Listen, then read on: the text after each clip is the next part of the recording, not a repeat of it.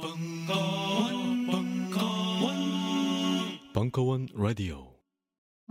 강원 선생이 명리학 강좌를 한다고 했을 때 무슨 생각이 들었냐면 인문학적 관점에서 이 명리학을 재해석을 해서 세상을 보는 하나의 관점을 뭐 tool을 프레임을 제시하려고 하는 거 아니겠는가라고 생각하였어요. 제가 받은 인상은 이겁니다. 이게 일종의 지도체이구나. 나를 찾아가는 내비게이션 강원의 명리 운명을 읽다 식신이 뭡니까?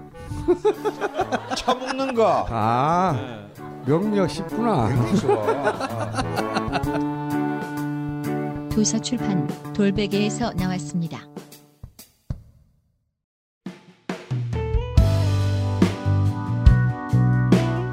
고혜경의 상처받은 사람을 위한 꾸미기 2016년 4월 14일 강연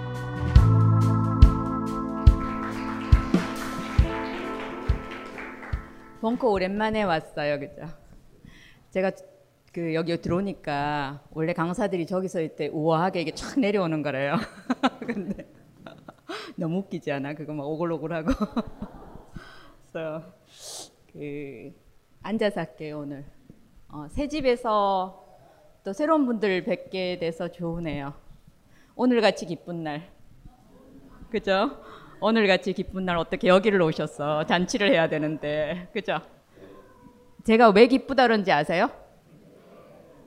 같은 이유 아닐걸요? 그 제가 산동네 살아서 그 우리 집 앞에 삼벚꽃이 활짝 만개를 했어요. 그래갖고 1년 내내 기다리는 날 꿈책을 꿈책이 아니라 이게 꿈과 관련된 강의가 오늘이 일곱 번째예요. 드문드문 오기는 하지만 그래서 그 책하고 연관이 되기도 하지만 책에서 다 써놓은 얘기를 또 할 필요는 없잖아요, 그죠? 그래서 오늘은 기본적으로 트라우마 악몽에 대한 얘기를 좀 하고 싶습니다. 그 책 제목이 꿈에게 길을 묻다고요. 제목 잘 지은 것 같지 않으세요? 저는 정말 잘 지은 것 같아요. 그 트라우마를 넘어선 인간 내면의 가능성을 찾아서인데 그 트라우마 얘기 우리가 지금 이틀 뒤면 세월호, 다음 달이면 5.18, 그 다음이면 6.25, 조금 지난 일이지만 4.3.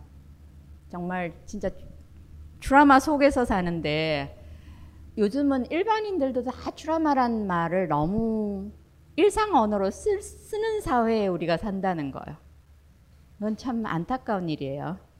트라우마 꿈이라는 거를 들어보셨어요? 친숙한 얘기인가? 꿈 공부하는 사람들한테는 그러니까 악몽을 두 가지로 나누어서 다뤄요. 기본적으로 단순하고 쉽게 얘기하면 트라우마 악몽은 그 트라우마의 사건 자체가 계속 되풀이되는 거예요. 왜 옛날에 LP판 같은 거 이렇게 틀 때 뭐가 이렇게 잘못되고 하면 그것만 계속 되풀이하죠. 도돌이표. 그러니까 그런 식으로 계속 계속 똑같은 악몽이 계속 계속 되풀이 되는 거. 근데 혹시 그런 분 계세요 여기? 그러니까 나한테 악몽은 뭐 화장실 못 가는 꿈이다. 그런데 뭐 오늘은 화장실이 이렇게 생겼는데 못 가고 내일은 변소인데 못 가고 뭐 내일은 뭐 그 다음 날은 또 똥이 더뭐 바닥이 더러워서 못 가고 이런 거를 되풀이되는 악몽이라고 그러지는 않습니다. 똑같은 상황, 똑같은 시점이 계속 계속 반복되는 거예요. 그래서 이런 악몽과 우리가 흔히 말하는 일반적으로 그 악몽 무서워서 그냥 하고 깨는 거 있잖아요, 그죠? 그런 악몽은 꿈 작업을 하는 사람들 사이에서는 이렇게 구분해서 다룹니다. 근데 아주 많은 경우에 실제 제가 이제 광주에서 작업을 했을 때 이런 것들이 막 섞여 있어요. 광주는 이미 36년이 지난 사건이에요, 그죠? 그래서 실제 어, 교과서에는 이렇게 되풀이되는 걸 트라우마 악몽이라고 그러는데 그래서 목표가 다릅니다. 트라우마 악몽은 인제 그 꿈 그만 꾸게 해주는 게 저희들이 작업하는 사람 1차 목표예요. 그리고 일반 악몽은 악몽도 꿈은 언제나 우리의 건강과 자기 실현이나 참나의 발견을 도와주기 위해서 꾼다는데 예외가 아니라는 거예요. 꿈 작업을 오래 하는 사람들은 그래요. 사람들이 꿈을 내놨을 때 작업할 때 기분 좋고 우아하고 막 너무 멋있고 뭐 생각만 해도 막 행복감이 절로 우러나고 이런 꿈 있죠. 그런 꿈으로 작업하는 거를 별로 좋아하지 않아요. 전문가들은. 왜냐하면 생각만 해도 행복하다는데 추칠 일이 뭐가 있어요. 그죠? 꿈에는 수많은 수많은 층위가 있습니다. 1차적으로 내가 꿈을 꾸고 나서 와 이거 진짜 기분 좋은 꿈이야. 그러면 우리가 좋은 꿈 꿨다 그러고 너무너무 스트레스를 받다가 깨거나 막 무서워서 깨거나 뭐 이런 거는 나쁜 꿈이라고 그래요. 그죠? 꿈을 공부하는 사람들한테는 좋은 꿈, 나쁜 꿈이라는 개념이 없어요. 모든 꿈이 우리의 건강과 자기 실현을 도와주기 위해서 꾸는데 악몽의 메시지는 기본적으로 지금 굉장히 시급한 메시지가 있거든. 잠만 쿨쿨 잘 때 아니다. 제발 좀 일어나서 이거 좀 보자. 이거 이거 안 다루면 안 되거든. 이 소리가 악몽이에요. 그래서 여러분들이 아마 최악의 악몽, 이건 진짜 생각도 하기 싫어. 내가 안 꿨으면 좋겠어라고 하는 악몽을 얘기하실 때 그런 꿈 안에서 정말 나를 도와주는 나한테 가장 필요한 중요한 메시지 또 내가 지닌 어떤 힘 같은 걸 이렇게 찾아내는 작업이 훨씬 재밌지. 이렇게 너무 좋은 꿈은 본인이 깊이 보고 싶지 않는 꿈이에요. 그죠? 그러니까 예전에 그 어른들이 그러잖아요. 꿈은 언제나 반대다라는 얘기를 하잖아요. 그죠? 근데 그거의 일단 첫째 의미는 음, 꿈을 말 그대로 있는 그대로 그냥 받아들이지 마라가 첫째 이유이고요. 왜냐하면 꿈은 언제나 그 은유와 상상으로 그 상징으로 얘기를 하기 때문에 표면에 드러나는 이유 어, 예를 들어서 그 내가 이 회사를 갈까 말까 너무너무 고민하고 있는데 꿈에서 그 이 회사 건물 문으로 내가 당당하게 들어가는 꿈을 꿨다. 이쯤 되면 대부분 아 내가 여기 가라 그러는가 보다 그죠? 그거는 완전한 오산입니다. 음 그죠? 어. 그래서 꿈은 언제나 은유로 은유와 상, 상징으로 얘기를 합니다. 그래서 그 또 반대 꿈이 반대다라고 하는 또 다른 의미는요. 그 아주 우리가 최악의 상황이다라고 하는 데서도 언제나 너무나 감사하고 중요한 어떤 그런 메시지들이 많이 들어 있고요. 또 동시에 너무 기분 좋아. 아, 내가 뭔가를 하나를 이렇게 성취를 해내갖고 꾸는 꿈이야. 이런데도 어, 잘 들여다보면요. 내가 그거를 이루기까지 치러야 되는 많은 대가가 있어요. 그죠? 무시해 놨던 거.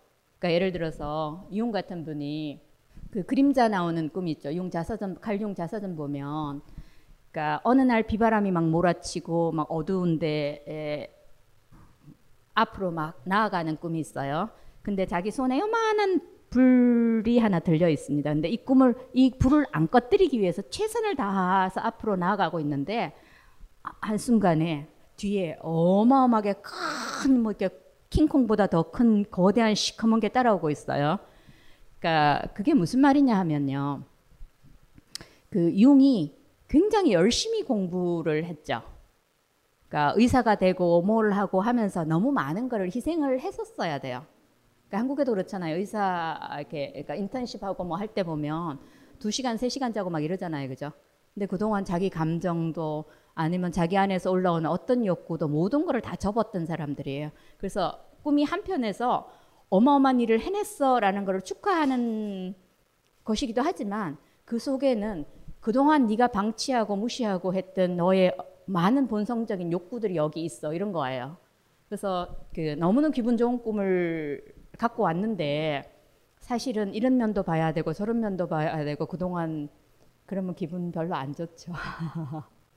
그래서 사실은 그 여러분들이 기억할 거는 악몽이 나쁜 꿈이 아니라는 거. 근데 그 말은요. 그 대부분 이 분야 공부하는 사람들도 그렇게 얘기하진 않지만 사실은 이 트라우마 악몽도 나쁜 꿈이 아니라는 거예요. 제가 제일 하고 싶 오늘 하고 싶은 얘기가 그 얘기예요. 그 우선 그냥 어, 꿈 사용법 지난번에 에, 강의 오셨던 분이 계시는지 모르겠는데 그 책은 꿈을 저희가 공부하는 꿈을 공부하는 거에 이론적인 토대는 제일 주요한 사람이 칼융 박사님이란 말이에요. 그래서 꿈 언어를 이해하기 위한 어, 가장 필요한 그 이론 같은 거를 얘기를 했고요.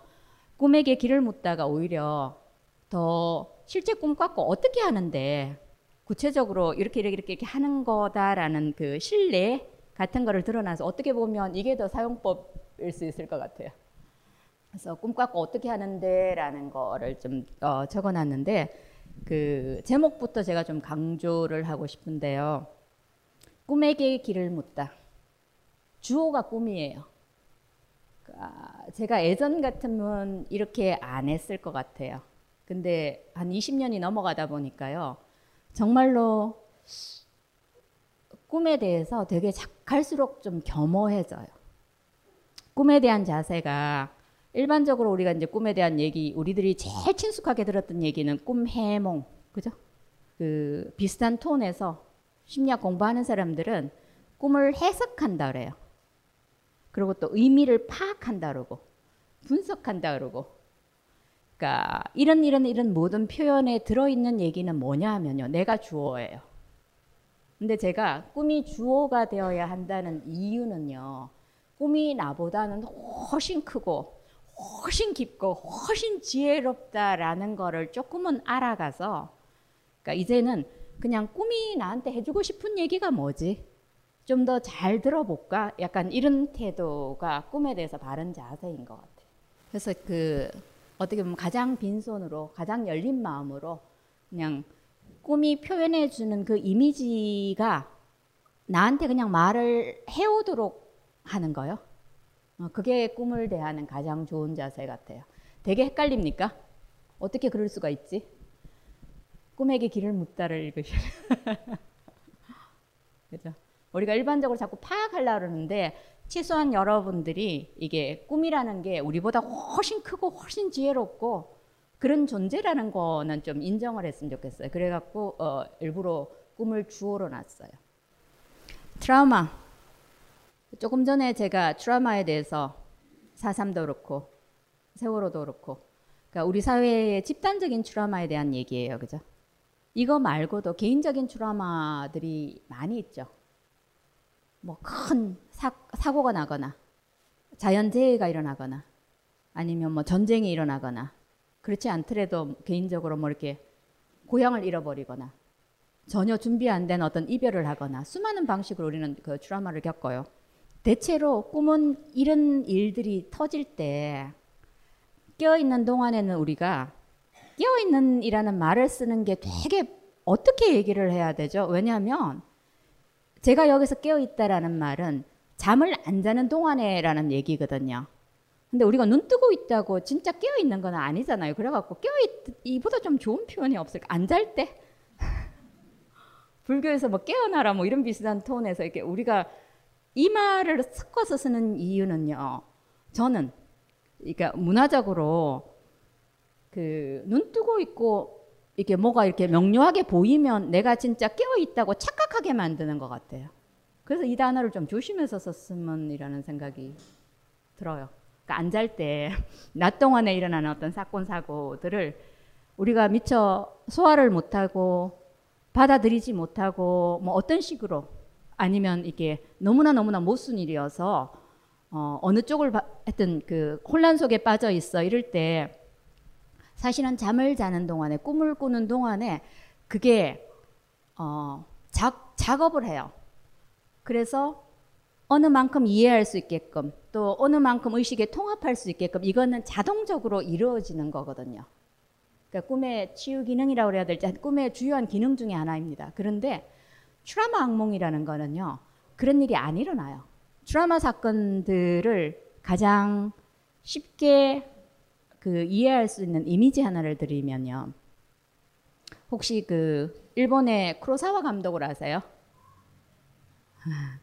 그 크로사와의 꿈이라는 작품을 한번 보시면 정말로 너무너무 아름다워요. 그 감독이 그 일생 동안 자기가 꾸었던 꿈을 중요한 것들을 이렇게 뽑아갖고 일곱 여덟 개를 이렇게 모아놨는데 너무너무 아름다운 게 있어요. 꿈 얘기를 하려고 그러는 게 아니라 그 8월의 강시곡이라는 게 있습니다. 그 영화를 보면요. 마을에 있는 어떤 사람이 약간 이게 지능이 떨어지는 거기서 묘사는 그렇게 돼 있어요. 이 사람이 그 원폭이 터지는 순간에 하늘에서 거대한 눈을 봐요. 그러고는 그 눈을 죽는 순간까지 매일매일 눈만 그리다가 죽었어요. 약간 이런 이미지처럼 어떤 어마어마한 사건들은 우리가 빼도 박도 못하고 거기에 갇혀갖고 계속 그거를 되풀이해요. 그죠? 근데 왜 그런 것 같으세요? 이 되풀이하는 행동 자체가 이게 쓸데없는 일 같습니까? 저는 그러니까 인간의 본성이 그런 것 같아요. 어떤 소화할 수도 이해할 수도 뭐 그런 없는 그런 사건 어마어마한 것들을 겪을 때 어떤 식으로든 그거를 다루어 내려고 계속 계속 그 이미지를 갖고 예를 쓰는 게 아닌가라는 그러니까 이게 인간의 본성이 아닌가 싶어요. 그러니까 트라마 악몽도 저는 같은 맥락이라고 생각을 합니다.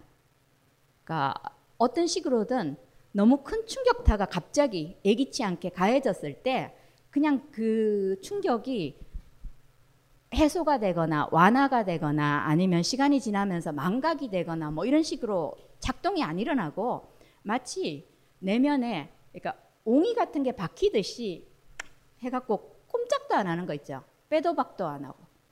근데 계속 그 자리로 돌아가서 그 눈을 그리는 이미지처럼 그 상황만이 계속 계속 되풀이되는 거 이런 게 어, 트라마 악몽이에요.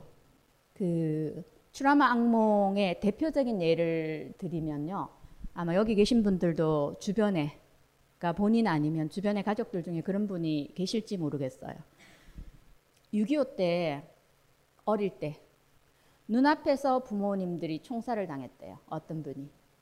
근데 이분이 평생을 자다가 소리 지르고 악몽에서 깨고 이렇게 깊이 못 자고 평생 그러셨대요. 이런 사건들. 그러니까 최근에 들은 얘기인데 실제 아직도 제주에 살아 계시는 분인데 그4.3 사건. 아버지가 매일매일 이 낫 있죠. 이렇게 풀 베는 거. 그거를 날카롭게 갈아갖고 머리맡에 놓으신데 매일매일 그거를 하신대. 아직까지. 60년이 지났잖아요. 그죠? 그런 일들. 아니면 그 세월호 학생 이야기 중에서 제가 그 얘기를 들었습니다. 배가 이만큼 기울었고 친구들은 많이 못 나오고 그런데 바다는 그 시커먼 너무나 무서운 근데 그 자리에서 뛰어내려야 되는 그 순간 있잖아요. 그게 매일 밤 반복된대. 딱 그 순간만. 이게 전형적인 트라우마 악몽입니다. 근데 왜 되풀이 되는가? 무의식이 나를 도와주고 나의 건강과 그 자기 실현을 도와주기 위한 게 제일 큰 목적이라면 왜 이거를 되풀이하는가?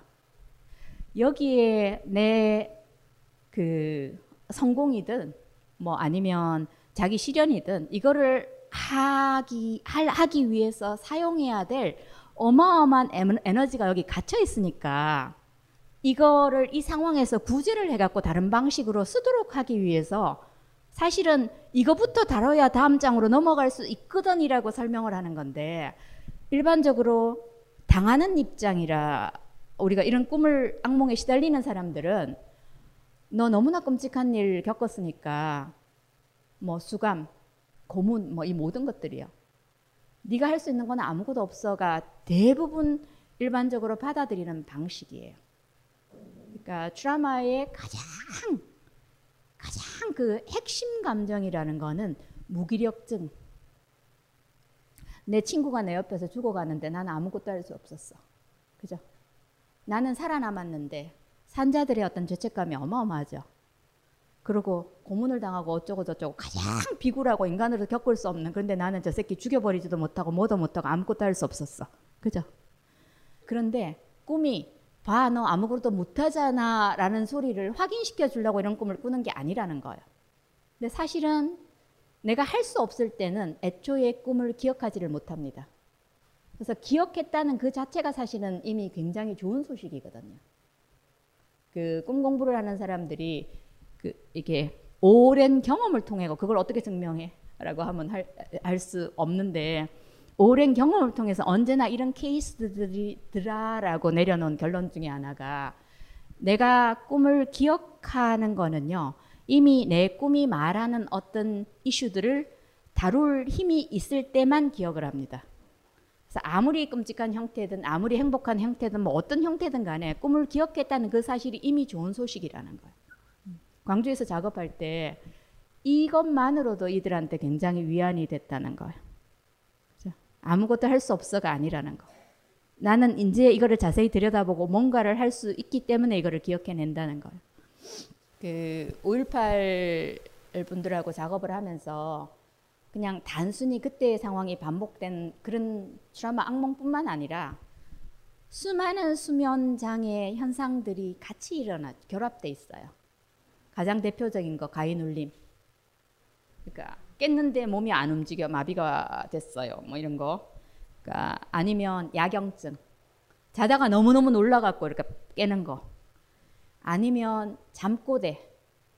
잠꼬대 많이 하신 분 계세요, 여기서? 있어요? 네, 오늘 해답을 조금은 실마리를 얻으시기 바랍니다. 그 잠꼬대. 아니면 그런 얘기 참 많이 들어요. 그러니까 자면서, 그러니까 그 찜질방에서 자면서도 너무 벽을 세게 쳐갖고 손 다친 거는 말할 것도 없이 벽에 구멍이 났대요.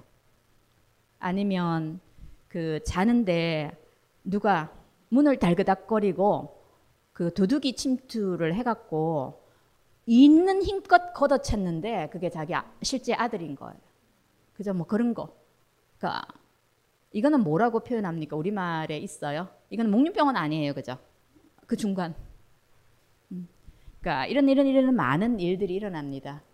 근데 내 무의식이 이런 방식으로 표현을 할 때는 이것이 내 지금 상황을 다룰 수 있는 최선이기 때문에 그거를 그 이미지, 그 형태로 보내주는 거거든요. 이게 의미 없이 그런 게 아니라. 근데 예를 들게요. 잠꼬대. 실제 여기 이제 우리 같이 작업을 했던 분이세요. 제가 이제 지금은 두 달에 한 번씩 광주로 갑니다. 근데 가면 이제 토요일 하루 종일 작업을 해요. 아침 9시부터 저녁 6시까지. 근데 이달에도 오셨고 그 전번 두 달 전에 할 때도 오셨던 그러니까 여기에 작업을 했던 분이세요. 근데 그분이 두 달 전에 오셨을 때는 그러니까 공사 현장에서 일하시는 분이세요. 소위 말하는 노가다. 그런데 이 공사 현장에서 일하는 사람들은 다른 곳으로 이렇게 옮겨 다니잖아요. 합숙 생활을 하잖아요. 같이 자는데 잠꼬대를 너무 심하게 갖고 다른 사람들이 계속 불평을 하는 거예요. 그러니까 주로 욕을 많이 하고 막 박수도 치고 이런데요, 자다가. 무의식이 좀 다르게, 아우, 쟤하고 못 자겠어. 이 차원 말고, 그죠? 그 다음, 무의식이 다른 방식으로 표현을 해도 될 텐데, 왜 저 방식으로 메시지를 보내지? 기본적으로 잠꼬대와 목류병은 그 꿈꾼 사람이 비자발적인 연극 같은 거를 하는 거예요. 그러니까 내가 말로써 이거를 내 지금 상황들을 다 설명해내고 어쩌고 할 수는 없어. 그렇지만 제발 좀 옆에 사람들 좀 봐줄래? 내가 이 상황이거든? 이라는 호소가 잠꼬대 목류병이에요. 이분이 기본적으로 이분뿐만 아니라 잠꼬대가 심한 사람들이요. 기본적인 메시지는 그렇습니다. 자다가 소리 지르고 뭐라고 하면 주위 사람이 시끄러워서 다 들어요. 그죠? 선택권 없이. 근데 기본적으로 이 사람들은요. 낮에 내가 무슨 말을 할 때 사람들이 그렇게 경청해 주지 않는 좌절감이요. 그러니까 이거는 두 가지 방식이 다 통용이 돼요. 그러니까 내가 내 지금 상황이나 내가 하고 싶은 얘기를 충분히 언어로서 표현해내는 표현력이 굉장히 떨어질 때도 사람들이 그 사람 말 잘 안 들어요. 그죠? 답답해. 쟤는 무슨 소리 하는지 못 알아듣겠어. 뭐 이런 거잖아요. 또 동시에 무시하거나 그 사람 말 이렇게 자기는 뭐라고 얘기하는데 사람들 다 딴짓하고 앉았어. 그러니까 양쪽으로 다 가능한 얘기입니다. 근데 보통은 그게 다 서로 겹쳐져요. 그래서 이 사람 무의식이 하는 연극은 뭐냐면요. 내가 하고 싶은 얘기가 참 많고 어쩌고 하는데 이게 말이 잘 안 되거든. 니들 제발 좀 자면서처럼 그렇게 들어줄래? 이 이게 제대로 안 되는 좌절감이 그런 식으로 표현이 됩니다. 그러니까 끔찍한 악몽, 뭐, 어, 그러니까 목류병, 잠꼬대 이런 것들 다 무의식의 어떤 메시지가 있다는 거예요.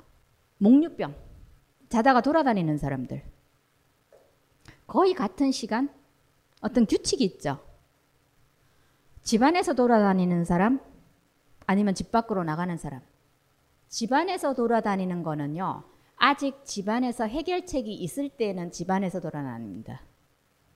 더 이상 이 집안에서 뭐를 해갖고 바꾸어서 아니면 뭐 어떤 태도가 사람들의 태도가 달라져서 바꿀 수 있는 차원이 아니면 집 밖으로 나갑니다. 그런데 목류병도 사람마다 그 형태나 정해진 시간과 이런 것들이 다 다르죠. 그래서 무의식이 왜 이런 식으로 표현을 하지? 무의식이 하는 자발적인 연극이 뭐지라고 귀 기울여서 보거나 아니면 그 이미지, 이미지를 잘 들여다보면요. 거기에 메시지가 있어요. 일단 그런 어마어마한 사건들로 인해서 트라마가 생겼다. 그러면 이 사람들한테 일어나는 굉장히 중요한 현상 자체가 세상 보는 눈이 왜곡이 돼요. 의식적인 차원에서는 이미 그 자괴감, 무력감 이런 것들이 너무나 팽배해 있어요. 그러니까 드러나는 현상 그거 말고 정말로 그 밑에 이 사람 존재의 본질적인 그 안에는 뭐가 들어있지? 이 내면의 풍경을 보고 싶고 그 차원에서 얘기를 하고 싶다라는 게 이들의 꿈을 만나자라는 거였습니다. 누군가 꿈으로 이렇게 누군가를 만날 때는요. 사실은 굉장히 깊은 차원에서 만나요. 꿈이 무의식, 나도 의식하지 못하는 무의식의 이 층위에서 올라오는 거라 이미 꿈 얘기를 하고 꿈을 나눈다는 것은 굉장히 깊은 소통이 일어난다는 얘기예요. 그런데 일반적으로 우리가 어, 내 지금 마음 상태가 어떻고 나의 어려움은 어떻고 이런 얘기를 하는 거는 그렇게 우리한테 익숙하지 않아요. 특별히 감정 정서 같은 거를 어, 표현할 때. 그렇지만 꿈 얘기는 굉장히 가볍게 편하게 잘 해요. 그죠? 어떤 꿈 꿔? 그러면 쉽게 얘기하잖아요. 그 조금 쉽게 오픈할 수 있는 그런 부분이 분명히 있고요. 또 이 깊이 들어가서 보면요. 그러니까 이 책 나오고 나서 음, 광주일본가? 신문 이름 잘못 얘기하고 이러면 그 하여튼 기, 기, 자분 듣지 않기를 바라면서 하여튼 뭐, 뭐 어떤 그 했는데 제보고 서울 출신이네요. 이런 사투리가 확실한 사람한테. 저 대구 출신인데요. 그랬는데 저희보다 좀 젊은 기자라서 그러지 않았나 싶어요. 대구 사람이 어떻게 광주에서 이런 작업을 해요? 그러는 거야. 대구 사람이니까 이 작업을 해야죠. 그러니까 우리 시대에 여기 산 사람은 어떤 식으로든 간에 광주에 대해서 늘 이렇게 빚진 느낌이 거기서 자유롭기는 정말 쉽지 않죠. 이 대구든 광주든 전라도든 경상도든 그제 아니면 여자든 남자든 트라우마를 겪는 사람이든 아니든 그런 구분이 의식적인 차원에 있는 거지. 이 땅에 뿌려진 집단의 트라우마가 내 의식 무의식에 영향을 안 미쳐요. 그거는 표면의 얘기예요. 나는 그때 태어나지 않아서 그거는 옛날에 지난 일이야. 어쩌고 저쩌고. 그러니까 꿈을 볼 때는요.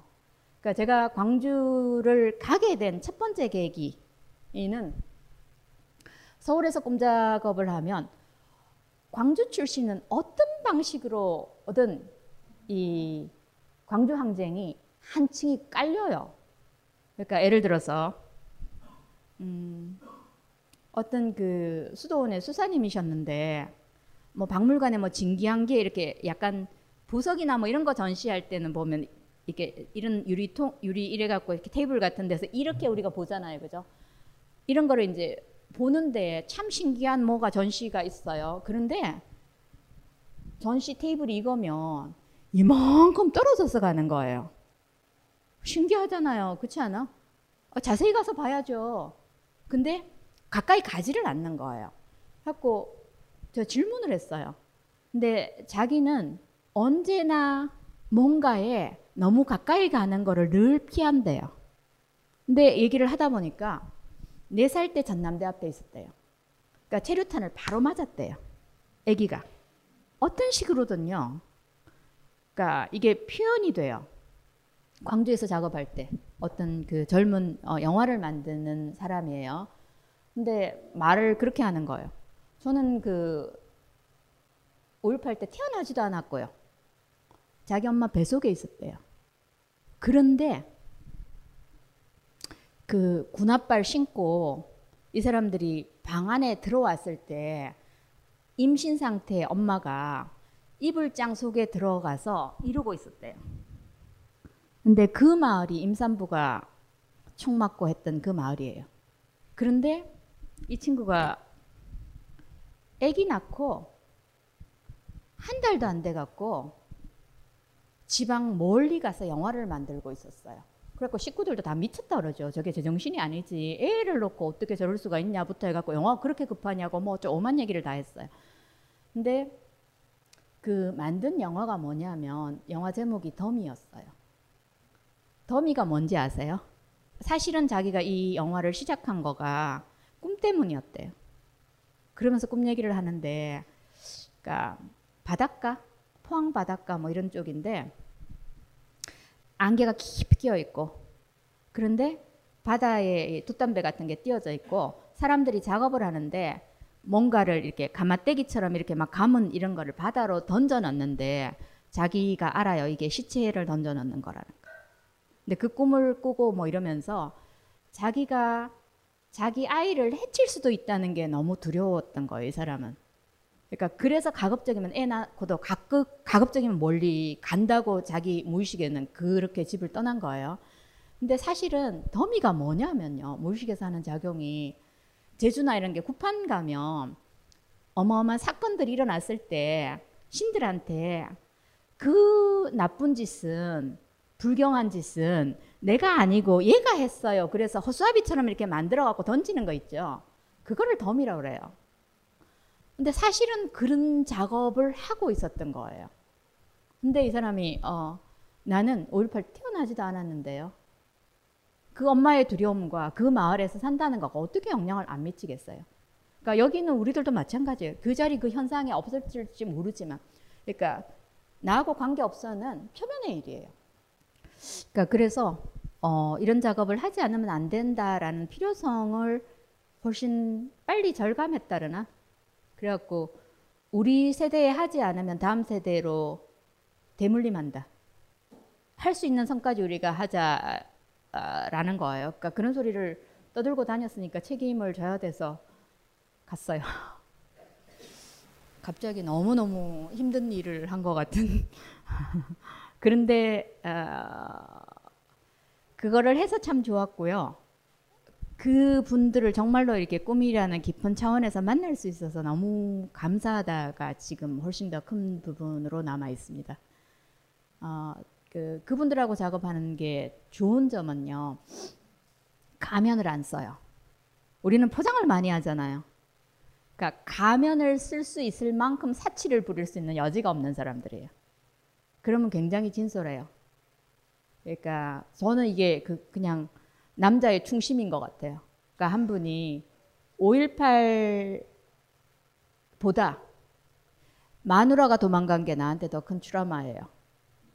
우리가 남자의 심리를 조금이라도 안다면 그 말 진짜 남자들 동의합니까?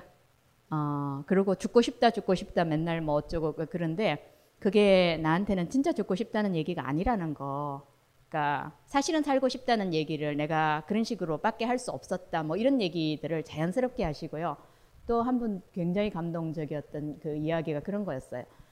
어, 처음에는 5.18 사무실 같은데 유공자 사무실 같은데 나갈 때 할 일이 많아갖고 그게 그랬었는데 이제는 점차 점차 할 일은 없는데 집에서 할 게 없으니까 집안에 들어앉아 있으면 눈치 보이니까 거기 가서 할 일이 없는데도 앉아 있단 말이야. 이제 그런 식의 얘기들을 아주 그냥 적나라하게 하세요. 그래서 정말로 정말로 진솔한 사람들을 만날 때, 그러니까 이들의 얘기가 너무 힘들어서 무거워서 이게 상처가 되기보다는 사실은 우리가 포장하고 가면 쓰고 위장할 때 저는 그때 상처를 받는 것 같아요. 음. 근데 너무너무 그러니까 아무리 아파도 아무리 힘들어도 진짜 진짜 이야기 진짜 진짜 가슴으로 사람이 만날 때는 힘들지만 그거는 상처받는 일은 아닌 것 같아요. 광주 트라마 센터 들어가면 문에 있는 문구가 있어요. 어, 살아남아 주셔서 감사합니다라는 부분이 있어요. 근데 이런 이런 상황, 이런 이런 꿈들을 어, 꾸면서 겪으면서 지금까지 살아남는 게 이들한테 할 수 있는 어쩌면 최선이었을 것 같기도 하고요. 또 동시에 어떻게 보면 상처받은 사람은 치유 작업을 안 할 수 없어요. 선택권이 없어요. 그죠? 일반인들 뭐 이렇게 어, 내면 작업이 필요하다, 뭐가 어쩌다 그러면 핑계 댈게 많죠. 그러니까 그런 사람들은 아직도 저희는 그렇게 얘기합니다. 덜 답답한 거지 뭐. 그죠? 근데 그런 호사를 떨 여지가 없는 사람들이에요. 그럼에도 불구하고 그 꿈이란 정말로 이 내민한 얘기들을 기억해내고 이거를 열어주고 같이 나눌 수 있는 거는 정말로 용기 있는 행동이거든요. 그 언제나 성서도 그렇고 뭐 보면 가장 많이 헐벗고 가장 많이 깨지고 가장 많이 어 그런 쪽에 있는 사람들이 언제나 어 구원이나 뭐 그런 쪽의 열쇠를 가장 확실하게 쥐고 있는 사람들이에요. 그죠? 그래서 어떻게 보면 가장 상처받은 이들이 대부분의 현대인들이 하기 가장 두려워하는 게 자기를 직면하는 일이에요. 그죠? 내면을 만나는 일. 이들이 그 일들을 해냈어요. 그리고 우리는 이렇게 작업했습니다라는 얘기를 하는 게 이 책인데, 그러니까 우리들한테 그러니까 무의식 내면이라는 걸 완전히 무시하고 사는 대 절대 다수 사람들한테 그 어마어마한 내면의 여정을 했고, 그러니까 이런 여정은 어떤 방식으로 한다라는 거를 그러니까 구체적으로 이렇게 보여줘서 정말 이들이 우리들의 어떤 길잡이 역할을 해주시는 부분이 분명히 있는 것 같아요. 그들이 가르쳐주는 꿈의 길을 묻는 게 어떤 거다라는 부분이 그 있어서 이 책을 어 구체적으로 내놓을 수 있어서 참 감사하고요. 또꿈 작업하는 사람 입장으로는 그러니까 여러 여러 책들이 있었지만 실제로 이게 어, 그룹 투사 꿈 작업이 어떤 식으로 이루어진다라는 거를 그러니까 체록을 하거나 이런 일 그런 그런 책이 전혀 없어요. 그래서 첫 책이어서 또 어떻게 합니까라고 할 때 그러니까 이렇게 이렇게 했어요. 그러니까 한번 보면 아실 거예요.라고 이렇게 구체적으로 그러니까 쥐어줄 수 있는 게 있어서 어, 제한테는 참 반갑고요. 예.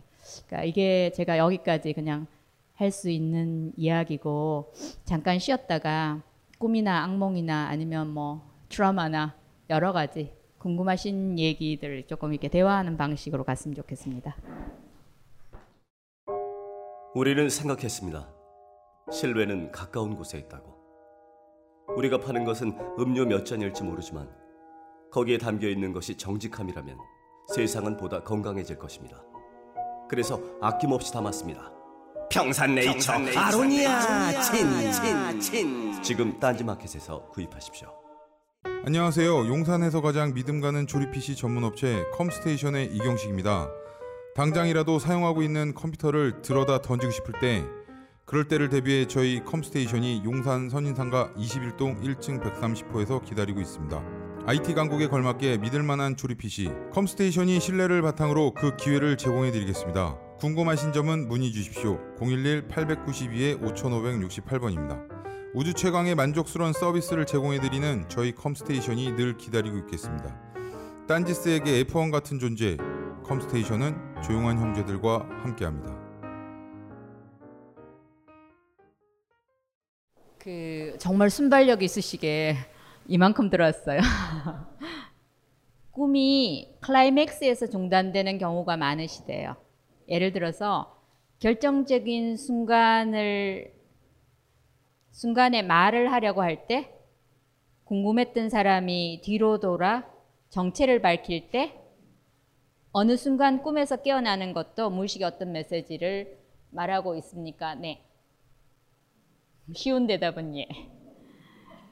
꿈에서 갑자기 이렇게 뒤돌아 보면서 아, 그러니까 예를 들어서 나를 막 따라오는 놈이 있어요. 그러니까 여자들한테 잘하는 거, 강간범 아니면 뭐 하여튼 무시무시한 어떤 뱀 남자 뭐 이런 뭐 어디 가도 막 따라와요, 그죠? 근데 매일 쫓겨다니다가 어느 순간 내가 힘 용기를 내 갖고 꿈이잖아, 그죠? 그러니까 우리 학생 하나는 몇십 한 10년 가량을 도망 다니다가 자다가 열받더래요. 도대체 어떤 놈이? 그래갖고 확 돌아봐, 그죠? 이런 거는 굉장히 결정적인 순간입니다. 두려운 거는 직면하는 것만이 유일한 해결책입니다. 최선의 방법이고요. 그러니까 도망을 가면 갈수록 이 쫓아오는 세력은 더 커져요. 근데 우리가 아 뭐 해야 되는데 아니면 뭐 어떤 불편한 관계인데 이 사람하고 그 맞짱을 떠야 되는데 이게 참 그죠? 막 이러다가 시간을 끌면 끌수록 나는 점점 작아지고 저 사람은 더 커지는 듯하고 문제는 더 복잡한 듯하고 이게 그냥 늘 일상에서 겪는 일이에요, 그죠? 그러다가 정말 어차피 괴로운데 뭐 죽기밖에 더 하겠어 하고 꽝짝 하는 순간 있잖아요. 그러면 사실은 이 두려움의 대상이나 이거는 깨갱해요. 에너지가 확 줄어듭니다. 깨어 있을 때나 잠을 잘 때나 두려움은 직면하는 게 최선이에요. 그래서 그 꿈을 막 꾸고 있는데 중간에 누가 전화가 와갖고 이렇게 아, 더 가야 되는데 깼어 뭐 이런 거 억울하시잖아요, 그죠? 알람 클락 뭐 이런 거. 근데 뭔지 모르지만 그 소리에 깨는 것도 사실은 우주의 드라마가 기획한 일이라는 거예요. 그래서 그 차원에 보면요. 왜 해필이면 그 시간에 깼을까? 그래서 저는 그런 질문 참 많이 해요. 왜 해필이면 이렇게 됐을까? 갑자기 몇 년이 지나갔고도요. 어 하는 이슈가 있어요. 그 우리 언니가 저랑 같이 가족 얘기하면 우리 언니 이 방송 안 들어요. 그 학생들하고 그리스를 갈 때 이제 우리 언니 같이 따라갔는데 어느 시점에서 그리스는 굉장히 안전한 나라입니다. 텔레비전에서 뭐라고 그러든 상관없이 정말로 정말 안전한 나라예요. 근데 아테네에서 특별히 또 어떤 지역은 소매치기를 조심해야 되는 자리가 있어요. 근데 이렇게 언덕 위에 있으니까 추워갖고 그룹이 이렇게 다 있는데 잠깐 바위에 옷 넣고 세타 입는데 이 소매치기 팀들이 난민들이 노리고 있어요. 그래갖고 그죠 아래 언덕 아래로 탁 던지고 오토바이 쫙 가고 뭐 이렇게 잡을 길 없어요. 그 팀들이 있어서. 근데 어, 그거 지난 지 한 3년이 됐는데 어저께 뭐 하다가 갑자기 어? 해필이면 왜 거기서 지갑을 잊어버려야 되지? 우리 언니가? 그래갖고 이제 전화 걸었잖아요, 갑자기. 언니야, 그리스 전과 그리스 후에 네 삶이 어떻게 달라졌어? 그리스가 네, 니한테 어떤 의미였어? 라고 얘기를 했는데요. 자기 삶에서 획을 긋는 시점이었대요. 그러니까 왜냐하면 그 시댁 뭐 이런 무게가 굉장히 컸던 사람이에요. 그리고 아이들이 끝내주게 반항을 해갖고요. 우리 언니의 소원은 아, 우리 언니는 안 들어도 우리 조카는 들을 수 있는데 하여튼 뭐 어떡하겠어요 사실인데 우리 언니의 소원은 아이들이 고등학교 졸업장 받는 거였어요. 하나는 고등학교 졸업장 받았고 하나는 고등학교 1학년 중퇴. 근데 하여튼 그렇게 그렇게 난동을 많이 부렸습니다. 그러니까 그러면서 진짜 너무나 이렇게 매달리면서 기도하고 막 살아남기 위한 우리 언니도 너무나 처절했던 어떤 그런 부분들 있잖아요. 근데 지갑을 딱 이렇게 소매치기 당했는데 카메라하고 다 나갔는데 거기 내가 그렇게 기도하는 묵주가 있는데 이러는 거예요. 그거를 도저히 시집, 아이 엄마 내지는 그러니까 이게 나야 내 삶을 그냥 90%는 이거였어로 정, 나의 정체성을 보던 입장에서 그죠? 진짜 진짜 내가 내야 그런 거 말고 그죠? 그게 내가 소위 말하는 지갑에 내 여권과 내 아이디가 들어있죠. 주민등록증. 이제 사라져야 될 때죠. 그래갖고 갑자기 이제 몇 년 지나갔고도 깨어 있을 때는 잠을 자든지 갑자기 이, 이게 왜 아, 그래 언니야 그 소매치기들한테 감사해라. 신이 얼마나 적절한 시기에 적절한 사고를 그렇게 만들어줬을까. 그러니까 늘 이런 식의 놀이를 많이 합니다. 그 이거를 뭐라 그래야 되죠?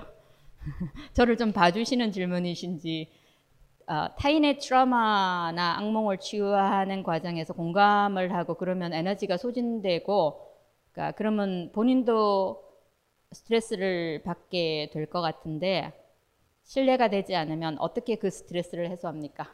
치유자세요 이 질문하신 분이 아 그렇죠 몸에 다 그 에너지 같이 끼죠 그 제가 웬만한 거는 정말 웬만한 에너지는 감당을 한다고 생각을 합니다. 그러니까 나름의 어, 이게 마감 의뢰도 하고요. 그러니까 에너지들 그거 하고 나면 집에서 이렇게 샤워하고 이렇게 다 땅으로 보내기도 하고 아니면 걸어요. 걸으면서 내 몸에 끼고 있는 에너지를 땅한테 주려고 애를 참 많이 쓰는데 광주는 뭐 아무것도 안 통했어요. 정말 진짜 이렇게 귀신의 따라다닌 것처럼 그냥 짓눌려 갖고 그때 그 학기는 제가 완전 초토화됐어요. 매주 광주를 내려갔었어야 되니까. 그런데 마치고 나서 그러니까 우연하게 이렇게 몸 치유하는 그런 프로그램에 이렇게 들어갔는데 오 갑자기 어느 시점에 상체가 이렇게 떠는데 한 시간이 지나도 몸이 안 멈추는 거예요. 그러니까 그게 아까 동물들 그죠? 그 프로즌 에너지 같은 거 나중에 지나고 나면 어디 가서 다 턴다 그랬죠. 지도 살라고 그렇게 됐나 봐요. 그러니까 어떻게 보면 참 몸이 하는 지혜라 그러나 그러니까 그런 어떤 것도 조금 있고 나름 참 노력을 하는데 워낙 센 에너지라 정말 힘들었던 거는 사실이고요. 그리고 또 하나 큰 거는 음, 그 집단 트라우마를 다루는 작업이 처음 저도 하니까 그러니까 미국의 우리 선생님한테 슈퍼비전을 걸어놓고 이제 같이 그러니까 매번 제가 하는 일에 대해서 그러니까 제대로 했는지 뭐 내지는 뭐 이렇게 조언도 구하고 늘 이런 거를 병행을 했습니다. 그게 지금 어 제가 드릴 수 있는 답이었고요. 그 꿈을 잘 때 꾸는데 꿈 기억을 잘 못하는 사람들은 왜 그런지에 대한 질문을 하셨어요. 구체적인 그 사람 상황에 대해서 얘기할 수 있는 답은 없을 거예요. 왜냐하면 꿈 기억은 수많은 수많은 수많은 것들이 영향을 미치기 때문에 단정적으로 얘기할 수는 없는데 가장 일반적인 거가 꿈이 얼마나 중요한 건지 꿈에 얼마만큼 귀한 메시지들이 들어있는 건지를 우리 문화는 우리한테 안 가르쳐 줬어요. 제가 95년도 유학 가서 처음 꿈 배울 때 어떻게 내 사는데 어떻게 보면 가장 도움이 되는 거. 내가 누구인지 알아가는데 제일 지름길이 지름길이라고 뭐가 이렇게 딱 바로 그러니까 그 길잡이가 될 수 있는 이거를 중요하다고 안 해주는 이게 뭐지? 그래서 지금은 그러니까 너무 귀한 건 언제나 내 손 제일 가까이 있는 거라서 아무도 안 보는가 보다라는 생각을 하고 있습니다. 그래서 기본적으로는 아마 그게 우리가 꿈 기억을 잘 하지 못하는 가장 대표적인 이유일 것 같아요. 꿈 기억률은 조금만 신경 쓰시면 굉장히 쉽게 살려낼 수 있습니다. 일단 꿈 노트를 마련하시고요. 이런 책도 좀 읽어보시고 그 꿈에 관심을 가질 때 자동적으로 무의식도 나한테 반응을 합니다. 제일 그냥 쉬운 최면은 꿈 노트 마련해 놓고 저는 꿈 일기를 아침마다 적거든요.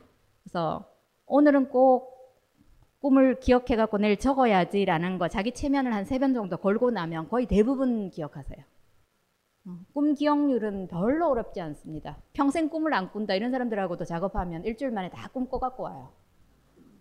그거는 전혀 문제가 안 돼요. 그냥 우리 문화가 얼마나 귀한 거를 귀하다고 아무도 안 가르쳐 줬는 그것 때문에 대체로 그런 거고요. 꿈속에서 두 가지를 못 하신대요. 음, 거울을 못 보는 게 하나고요. 그리고 또 하나는 꿈속에서 자주 나타나는 아이들 두 명이 있는데 그 웃는 소리가 참 싫습니다.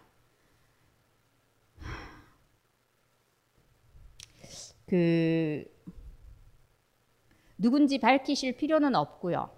저는 제가 이 케이스면 어떤 식으로든 내면 작업을 좀 진지하게 할 것 같아요. 그러니까 왜냐하면 드라큘라가 하지 못하는 것 중에 하나가 거울을 보면 드라큘라 그게 안 나와요. 그게 무슨 말이냐 하면 거울을 본다라는 것 자체가 말 그대로 reflection이에요. 그죠? 성찰. 이게 드라큘라는 거울을 봐도 안 나와요.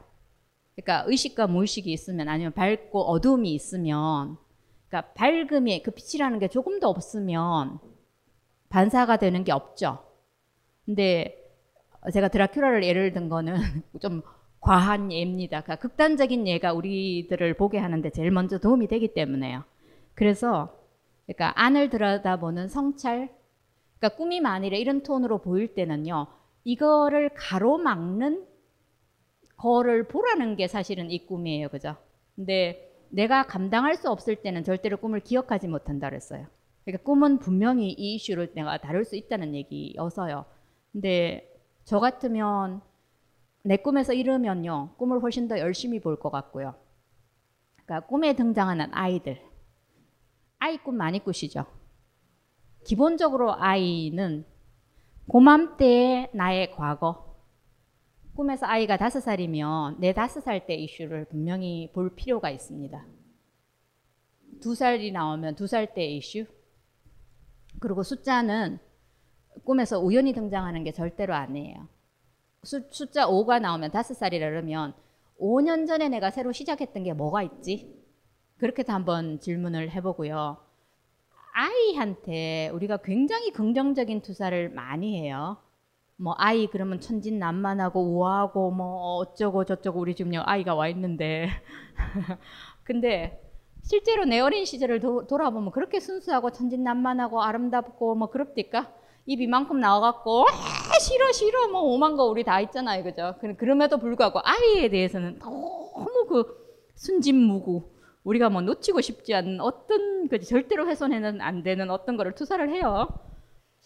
아이가 만일에 조금 기괴하거나 내가 굉장히 기분 나쁘다 그럴 때, 그러니까 기본적으로 이 아이가 하는 어떤 소리들, 이 아이가 정말 원하는 거에 훨씬 더 귀를 기울여 주면요. 그러니까 기본적으로 화난 아이는 지가 화났다는 얘기고 미운 얼굴이라서 그런 게 아니라 이것도 최대한 표현이에요. 그죠? 근데 잘 들어주고 뭐 어쩌고 하면 그 아이가 풀어줘요. 그 내 안에서 나한테 호소하는 거에 조금 더 깊이 관심을 갖고 귀를 기울일 것 같아요. 제가 이 꿈을 꾸었다면. 그러니까 군대에 있었던 안 좋은 일을 자꾸 꿈을 꾸게 되는데 해소하는 방법. 그러니까 군대 군대 때의 꿈을 지금 꾼다는 거는요. 지금도 내 삶에서 그 비슷한 어떤 것들이 건드려지고 있기 때문에 그 꿈을 꾸는 거예요. 그래서 그 근원적인 시작이 그쪽이라면요. 음, 일, 일단 1차적으로 꿈을 기억해내는 거. 그룹으로 하는 꿈 작업에 오시면 정말 좋겠고요. 그러니까 왜냐하면 제가 이게 이게 음, 혼자서 꿈 해석할 때 꿈은 혼자서 내 꿈을 보고 알아차릴 수 있게끔 되어 있지 않습니다. 그거는 꿈이 아니에요. 꿈은 내가 아는 그 너머의 이야기거든요. 그래갖고 내가 내 꿈을 들여다보고 이거 하려 그러면 내가 아는 범주에서만 보여요. 최선이 제일 좋은 방법이 그러니까 여러 사람이 함께 이 꿈을 이렇게 다루는 이 그룹 투사 꿈 작업이 저는 그래서 굉장히 좋은 방법이라고 생각을 합니다. 그리고 아니면 정말로 꿈에 대해서 내가 진짜 이거를 꼭 해소하고 어떻게 하고 싶다 이런 분들은 꿈 개인 분석도 참 권하고 싶습니다. 근데 조금 비싼 거는 사실이에요. 그죠? 시간과 에너지가 많이 들어가야 되는 것이기도 하고 그래서 저희가 그 그룹 투자 꿈 작업이라는 게 제레미 테일러 선생님이 만드신 건데요. 그러니까 꿈꾼 사람이 주인이고 모든 사람들이 다 할 수 있게끔 만들어 놓은 방법이에요. 그러니까 조금만 실제 어떻게 하더라 어, 이, 이것 좀 보시면 아, 이렇게 하면 되겠구나와 그래도 한번 경험해 보시면 좋아요, 그죠? 그러니까 저희 어, 졸업생이나 이런 사람들이 지금 꿈 작업들을 많이 하고 있으니까 일단 한 번만 맛을 보시면요. 그냥 우리끼리 가까인 사람끼리 꿈을 다루는 데는 충분히 할 수 있습니다. 그러니까 꿈이 짝이 있다고 하셨 했는데 구체적으로 설명? 이 짝이 뭘까? 조, 예, 조금만 더 설명해 주시면요. 저 아까 그 광주 그 얘기하시면서 아기가 그러니까 그 임신한 아기가 그 기억을 가지고 있다가 그 이후에 꿈이 짝이 있는 거를 약간 기억 짝이 있다고 잠깐 그러셨는 것 같은데 그 이후에 그러니까 아까 그 설명이 이어지는데 한번 제 쓴 거 한번 봐주시겠어요? 그러니까 처음 내용을 기준으로 예, 가정 문제. 네, 그 꿈이요. 무의식 이 포물션을 생각을 하면요. 내 꿈이 내 개인적인 차원만 다루지 않습니다.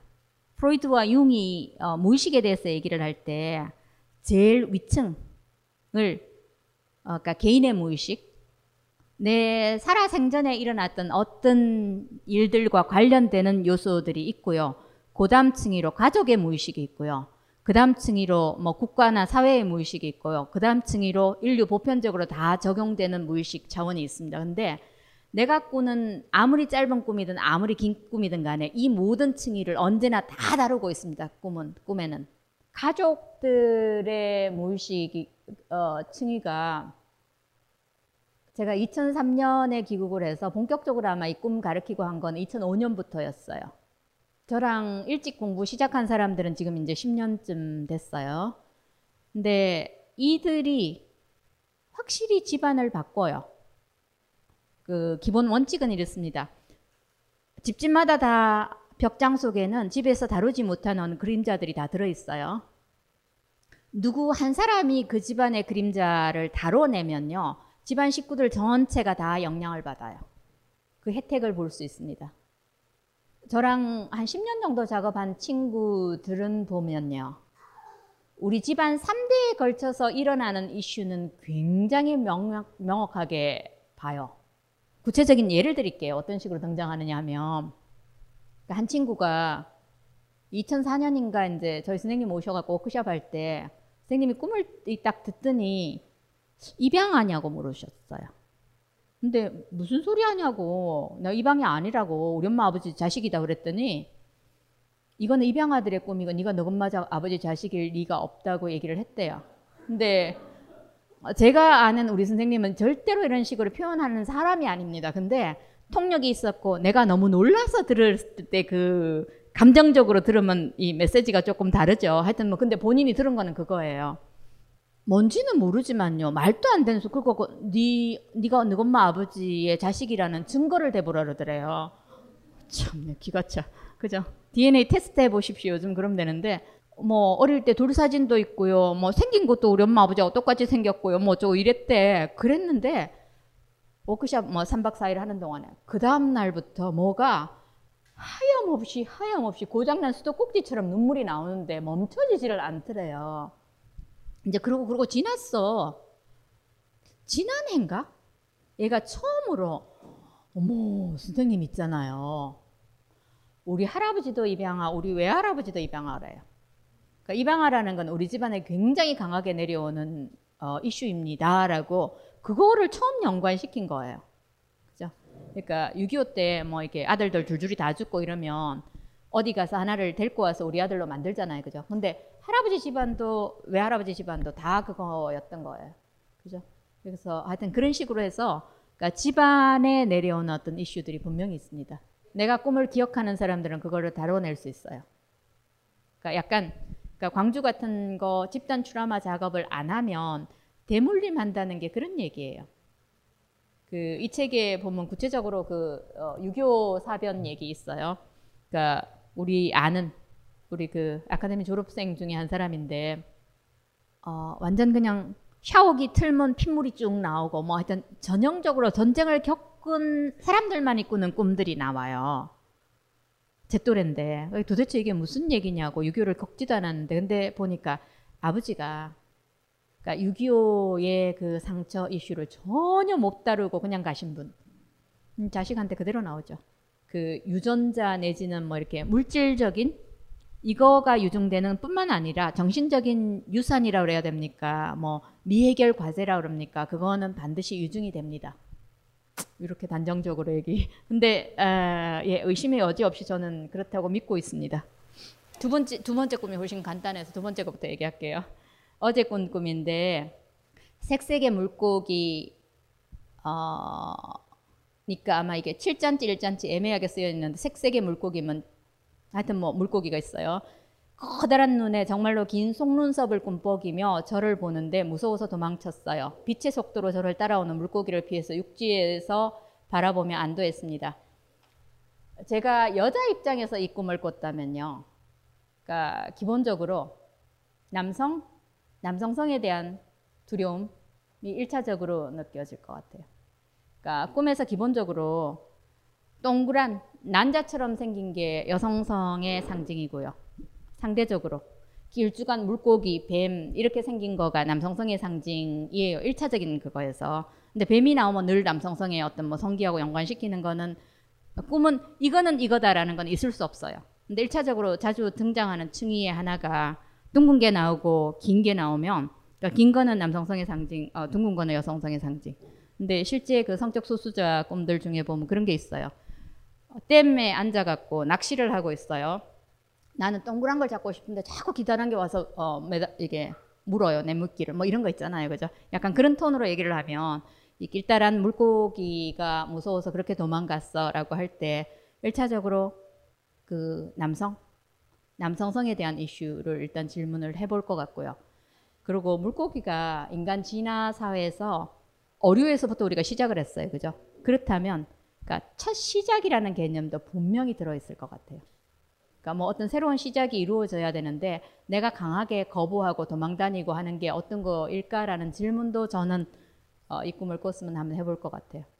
근데 이렇게 도망다니다 깼어라는 악몽인 퀄리티면요.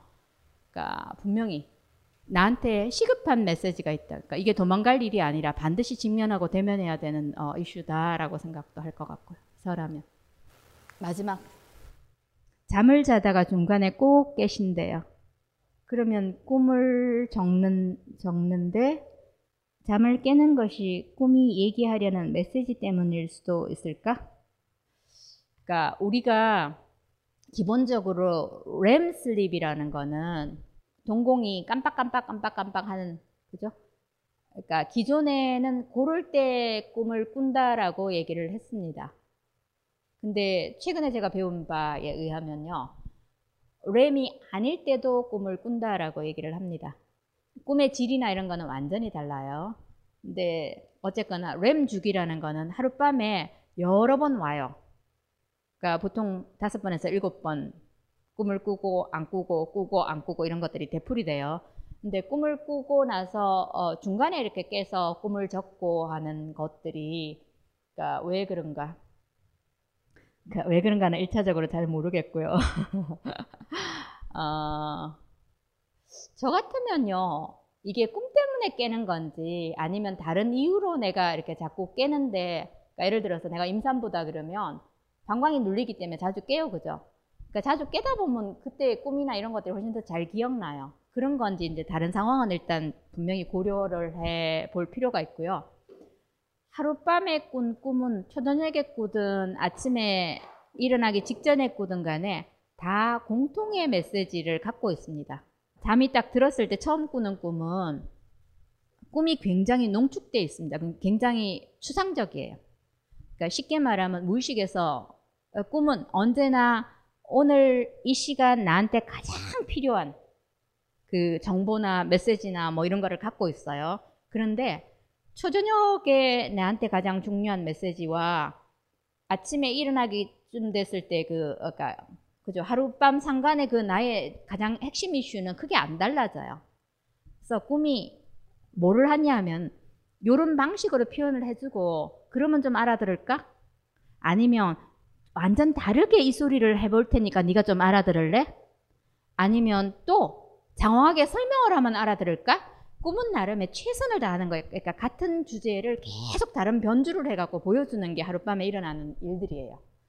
그래서 굳이 이 중간에 깨서 적는다. 그러니까 꿈을 적기 위해서 중간에 깬다는 그러니까 너무너무 하고 싶으면 그것도 좋은데요. 굳이 그렇게 제가 추천하고 싶은 방식은 아니고요. 근데 깼는데 꿈이 기억이 나서 적었다. 뭐 그거는 나쁘지 않을 것 같고요. 혹시나 근데 일반적으로 자다가 자주 깬다. 그러면 저는 꿈을 더 열심히 볼 것 같아요. 그러니까 내가 자주 깨는 이유가 있을 거예요. 어쨌거나 이게 심하게 얘기하면 수면 장애의 어떤 거일 수 있습니다. 내가 어느 정도 이게 힘든 상황이냐에 따라서 그죠? 그렇다면 사실은 만일에 만일에 이 케이스는 모릅니다. 그렇지만 내가 수면 장애가 있다 치면요. 그러니까 수면 장애가 있어야 될 이유가 있겠죠. 그런 것들을 알아차리는 설명을 듣는 이게 왜 이래요 라는 거를 저는 꿈한테 물어보거든요. 그러니까 도대체 왜 이래요 라는 어떤 이게 어떤 그 심리적인 그러니까 단지 뭐 방광이 눌려서 아니면 전립선 때문에 자주 일어나서 뭐 이런 차원의 문제가 아니라면 저는 심리적인 어떤 이슈라면 꿈한테 좀 자세하게 설명해 줄래요? 우리 안에 일어나는 일이 보이지도 잡히지도 않는 뭔가들이 내 내면에 가득가득 일어나고 있어요. 그죠? 그런데 꿈은 마치 그 자동적인 이미지 번역기 같아 갖고요. 사실은 그게 이런 거거든 이라고 이렇게 구체적으로 보여줘요. 그러면 아, 그럴 수, 아가 안 되죠. 근데 최소한 그래도 잡히기는 하잖아요. 이게 나의 공포인지 이게 나의 뭔지 뭐 혹시 인사이드 아웃 영화 보셨습니까? 아, 강력하게 추천합니다. 그러니까 분노, 뭐 시기, 질투 뭐 이런 것들이 그게 사실은 그렇게 생기진 않았잖아요. 근데 의인화 해 놓은 거죠. 그러니까 그런 거 보시면 우리 안에서 일어나는 것도 사실은 꿈은 의인화도 되게 좋아하고요. 어떤 잡히지도 보이지 않는 것들을 어떤 형체를 주기 때문에 꿈이 할 수 있는 최선의 방식으로 우리들한테 설명을 해줘요. 근데 그래도 못 알아듣겠다. 또 좀 자세하게 해줄래? 라고 저는 해요. 말 걸으면요, 응답합니다. 근데 자꾸 난수표 방식으로. 그러니까 꿈 언어가 있어요. 근데 우리가 그 언어를 잊어버려 갖고 그런데 꿈은 절대로 황당하지 않고요. 가장 정확한 문법과 공식을 갖고 있고 그 토시 하나 점 하나 낭비하지 않습니다. 꿈은 완벽한 계산에 의해서 보내지는 겁니다. 그래서 꿈이 저보다 우리가 생각하는 우리보다 훨씬 큰 존재라는 거가 경험을 해보시면 아실. 어, 강의하고 질의응답 잘 해주신 고혜경 선생님한테 박수 부탁드립니다. 네. 어, 마지막으로 조금 안내 드리고 끝낼게요. 저희가 책 만들고서 이제 5.18 선생님들 이제 이렇게 선물 세트를 어, 만들었어요. 이게 뭐냐면 여러분 그 다음에 스토리 펀딩 예 아시는 분 꽤 계실 것 같긴 한데 거기에서 책 제목으로 검색하시면 아마 펀딩할 수 있는 예 그 글들이 지금 올라가 있거든요. 예 그래서 그 관심 있으신 분은 이제 이 책을 5월 20일까지 정도 펀딩을 받아서 광주 트라우마 센터에 기증하는 예 그런 프로그램을 진행하고 있으니까요. 관심 많이 가져주시면 좋겠고요. 어, 그 다음에 오늘 강의는 이걸로 마치고 그 다음에 혹시나 사인 받으실 분들은 끝나고 앞으로 나와 주시면 될 것 같습니다. 그럼 이걸로 마치겠습니다. 감사합니다. 벙커원, 벙커원, 벙커원 라디오.